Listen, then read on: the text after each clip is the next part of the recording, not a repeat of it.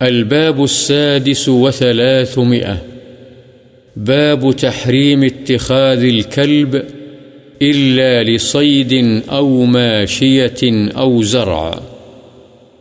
شکار مویشی یا کھیتی کی حفاظت کے علاوہ کتا رکھنے کی حرمت کا بیان۔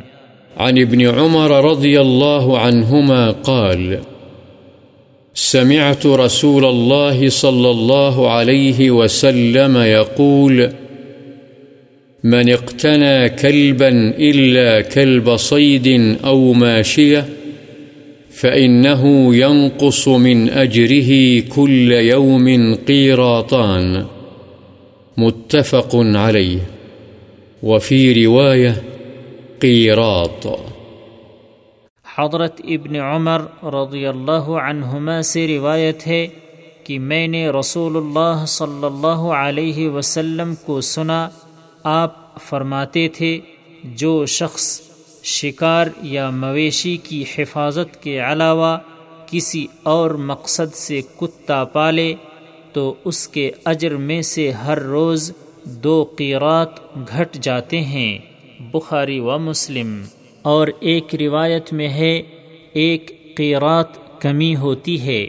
وعن أبي هريرة رضي الله عنه قال قال رسول الله صلى الله عليه وسلم، من أمسك كلبا فإنه ينقص كل يوم من عمله قيراط إلا كلب حرث إلا كلب حرث أو ماشية متفق عليه.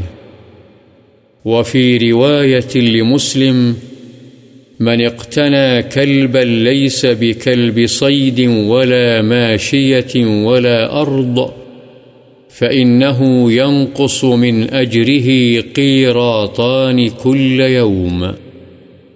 حضرت ابو حریرہ رضی اللہ عنہ سے روایت ہے رسول اللہ صلی اللہ علیہ وسلم نے فرمایا، جس نے کتا پالنے کی نیت سے باندھا، تو اس کے عمل کے ثواب میں سے روزانہ ایک قیرات کم ہوتا رہے گا۔ البتہ کھیتی یا مویشی کی حفاظت کے لیے رکھا گیا کتا اس سے مستثنا ہے۔ بخاری و مسلم۔